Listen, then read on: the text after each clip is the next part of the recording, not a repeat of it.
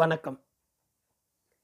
எழுத்தாளர் திரு பாலகுமாரன் அவர்களின் கரையோர முதலைகள் நாவலின் பனிரெண்டாம் அத்தியாயம். ஒருவேளை தொட்டில் பழக்கம் என்பது மாதிரியோ கோபமும் சிடுசிடுப்பும் பிறவி குணமும் மனிதன் மாறிக்கொண்டே இருப்பவன் அல்லவா? எந்த புத்தியும் நிரந்தரமாக இல்லாதவன் அல்லவா? கோபம் மட்டும் நிரந்தரமோ இங்கு? ஸ்வப்னா எழுந்து பின்பக்கம் போய் முகத்தை துடைத்து கொண்டு வந்தாள். வாசற் கதவுகளை ஜன்னல் கதவுகளை சாத்தினாள். ஆபீஸ் புடவையை அவிழ்த்துவிட்டு வீட்டு புடவைக்கு மாறிக்கொண்டாள். சமையல் அறைக்கு போய் சூடான பானத்துடன் வந்தாள். எழுந்து உள்ள வாங்கோளேன், இதென்ன வெறும் தரையில் படுக்க? தியாகு சப்தமிழாது கட்டிலில் வந்து உட்கார்ந்து கொண்டான். நான் கொஞ்ச நேரம் தூங்குறேன்பா, திடுதிடுன்னு ஓடி வந்தது கலப்பாயிடுது, தூங்கட்டுமா? மின்விசிறியை முழுவதுமாய் சுழல விட்டு அறையை குளுமையாக்கி போர்வை போர்த்தி படுத்து கொண்டாள். நீங்களும் கொஞ்ச நாள் தூங்குங்களேன். திரும்பி அவளை இழுத்தாள். படுக்கையில் சரிந்த தியாகுவோடு ஒட்டி கொண்டாள். தூங்கி போனாள். காதோரம் குழலாட தூங்கும் மனைவியின் கழுத்தை முதுகை மெல்ல நீவிவிட தோண்டிற்று தியாகுவுக்கு. எத்தனையோ பகல் பொழுதுகளில் மனைவியின் முதுகு முழுவதும் வருடிவிடும் சுகம் கிடைத்திருக்கிறது. எப்பா சுகம், மகா சுகம்! ஸ்வப்னா கண் கிறங்கி தவித்திருக்கிறாள். முதுகு மொத்தமும் புருஷன் படருகிற வெப்பத்தில் நாக்குழற பேசியிருக்கிறாள்.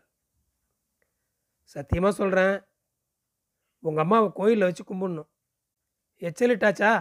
மாடிக்கு போ மாடிக்கு போன்னு விரட்டுறா. வெயிலுக்கு மாடியை விட கீழே தான் மாமி சில்லுன்னு இருக்குன்னு அசடு. அப்புறம் அம்மா தான் மடக்கி கீழே வச்சுண்டா போல் இருக்குன்னு அவனுக்கு படும். அம்மா மகா கெட்டவன்னு தோணும். பொல்லாப்பு கூடாதடி. சந்தோஷமாக இருக்கத்தானே கல்யாணம். ராவெண்ண பகல் என்ன, கதவு சாத்தினா இருட்டு, விளக்கு பொருத்தினா பகல். உனக்கு சிரமமாக இல்லையானோ? கஷ்டமாக இருந்தா அடுத்த தெருவில் லேடி டாக்டர் இருக்கா, போய் பார்த்துட்டு வரலாம்னா? வெட்கப்படக்கூட தெரியல தியாகு. ஓன்னு அவளையே பார்த்துட்டு இருந்தேன். என்ன முழிக்கிற? கல்யாணமாகி மறுவாரமே காஞ்சிவரத்துக்குன்னா வந்தாச்சு. பெத்தது அத்தனையும் சந்தோஷமாக பெத்த. குழந்தைகள் எங்கள் மேலே உசுராக இருக்கிறதுக்கு காரணம் நாங்கள் சந்தோஷமாக இருந்தது தான். நாலு கடையில் கணக்கு எழுதிட்டு இருந்தார். காத்தால எட்டு மணிக்கு கிளம்பினா ஒரு மணிக்கு வருவார். சாப்பிட்டு தூக்கம் போட்டு நாலு மணிக்கு மறுபடி கிளம்பி ஏழு மணிக்கு வருவார். கால் அலம்பிண்டு கோயிலுக்கு போயிட்டு எட்டு மணிக்கு சாப்பிட உட்காந்தா எட்டரைக்கு சமையல். உள்ளே அலம்பி விட்டுருவேன். ரேடியோ பாட்டு இல்லைன்னா ஊர் விஷயம் பேசி தூங்க பத்தாயிடும். பரபரப்பாக படபடப்பாக ஒன்றும் இல்லை. ஆத்தோடு போகிற வாழைமட்டை மாதிரி கடைமுகம் வரைக்கும் வந்தாச்சு. தங்கைகளுக்கு நான் கல்யாணம் பண்ணுறேன், அது ஏன் பிரச்சனைன்னுட்டா தியாகு. அவனுக்கு பிரச்சனைனா அது உனக்கும் தானே. இத்தனை பெருசாக தூக்கி உன் தலையில் வைக்கிறப்போ இடுப்பு புடவையை சொருகி விட்டா தப்பா? அப்போவும் கால் இடற மாதிரி நிற்கணுமா? சந்தோஷமாக சங்கோஜப்படாமல் மாடிக்கு போ. நெசமாக இதை கேட்டப்புறம் எனக்கு முடியவே இல்லை. புருஷன் வேணும்னே தோணலை. பேசாமல் மாமியார் காலை அழுத்தி பிடிச்சி அவளைத்தான் தூங்க பண்ணணும்னு தோணித்து. ஃபேன் காற்று சூடான் உங்கள் அப்பா சொன்னார். வீடு முழுக்க டிஸ்டம்பர் அடித்து டியூப்லைட் மாட்டி நாற்பத்தெட்டு இன்ச்சு ஃபேன் மாட்டி ஆறு அடி உசரம் பெருமாள் படத்தை சூரோடு பதிச்சப்புறம் உங்கள் அப்பா கூடத்தை விட்டு நகரலையே. இந்திரலோகம் இந்திரலோகம்னு உட்காந்துட்டார். தகரத்தில் வெத்தலை டப்பா, அதை பிடுங்கி பரனில் போட்டேன். பேப்பரில் புகையில் மடித்து வச்சா விரைச்சி போயிடுமேன்னார். எவர் சில்வர் வெத்தலை டப்பா நீட்டினதும் ஒரே சந்தோஷம். தொடச்சி தொடச்சி குழந்த மாதிரி அதில் முகம் பார்த்துட்டு ராத்திரி எல்லாரும் பல் தேய்ச்சி ஆக்கணும்னு அடம்பிடிச்சேன். பெரியவளுக்கு கீழ்ப்பல்ல க்ளீன் பண்ணி மேல் பல்லுக்கு கிளிப் போட்டேன். ரெண்டு பொண்களும் மகா சூட்டிக்க.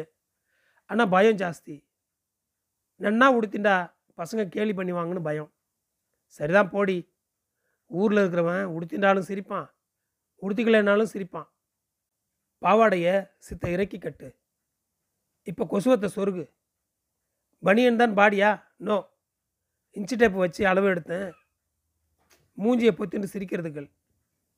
ட்ரெஸ் பண்ணி ரெண்டுத்தையும் அவள் அம்மா கிட்ட நமஸ்காரம் பண்ண சொன்னேன்.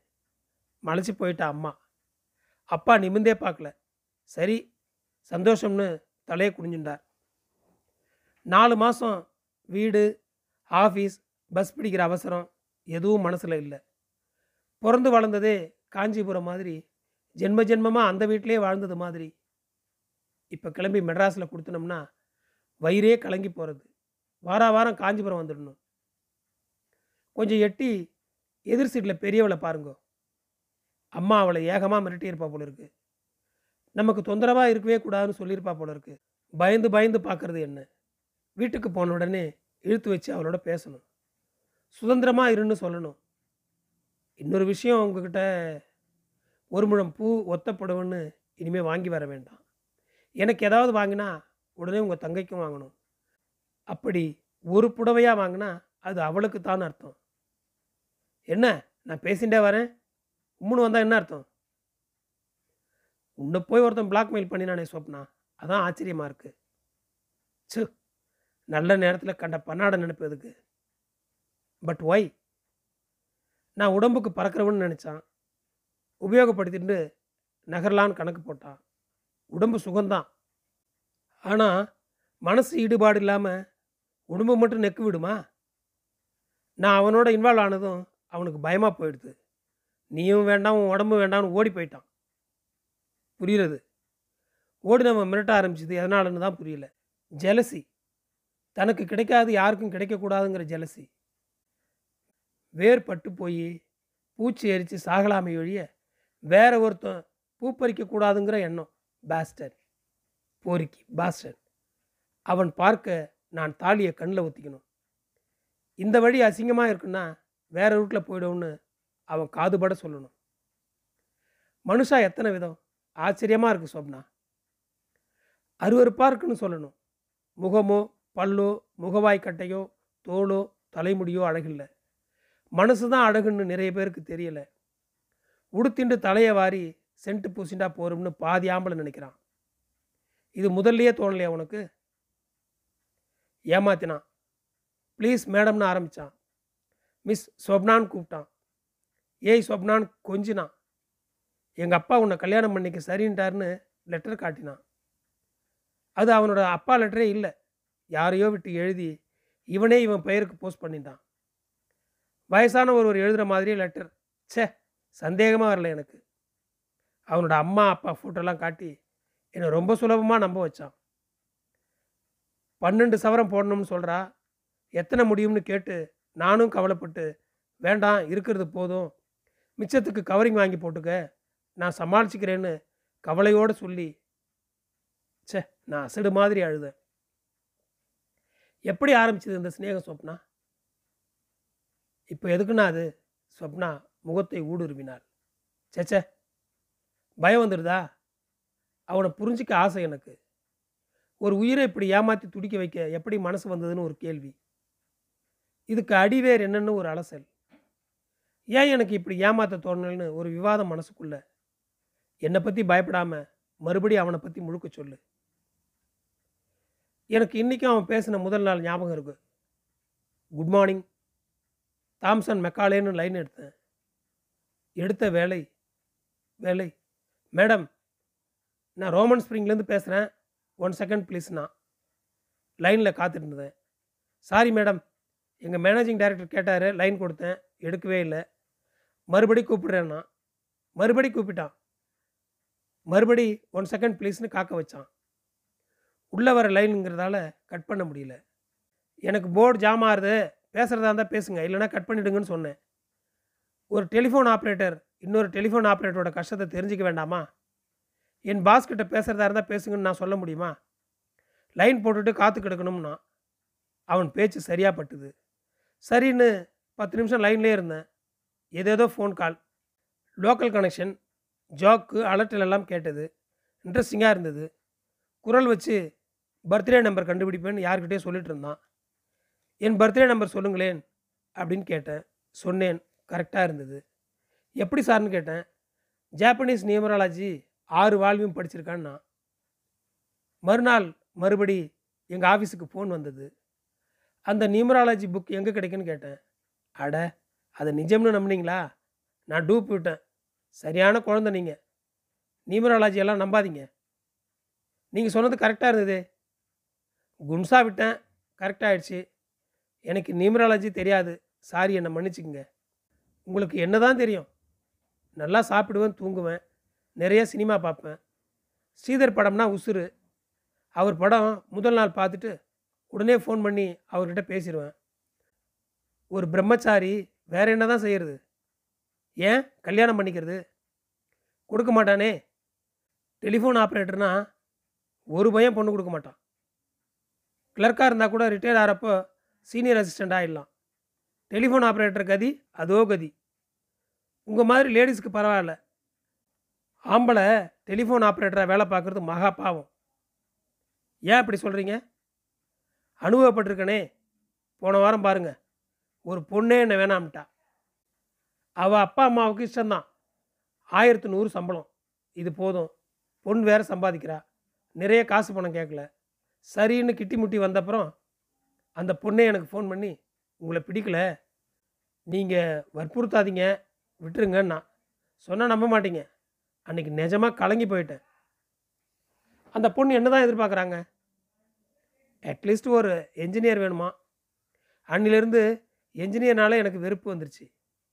அழ அடித்து தான் லைன் கொடுக்குறதுன்னு தீர்மானம்.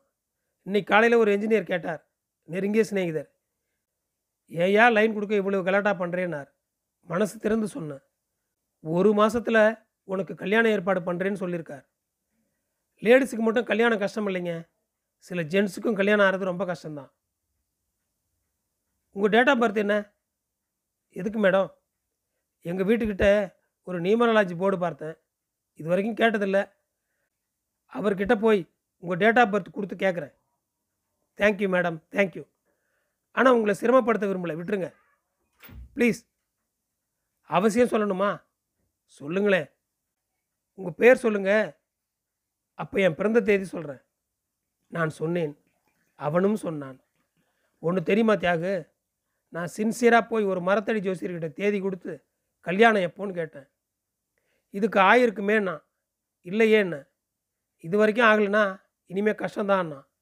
எனக்கு ரொம்ப கவலையாயிடுச்சு. நாள் முழுக்க அவன் பிறந்த தேதி பற்றி யோசனை பண்ணிட்டு இருந்தேன். Clever, very clever. பரிதாப வேஷம், எல்லா துருப்பு சீட்டையும் காட்டுற மாதிரி காட்டி இடுப்பு வேஷத்துலேருந்து வேறு காடு மாத்திர வித்த. இவ்வளவு தானா தியாகு? என்னை பைத்தியமாக அடித்தான்.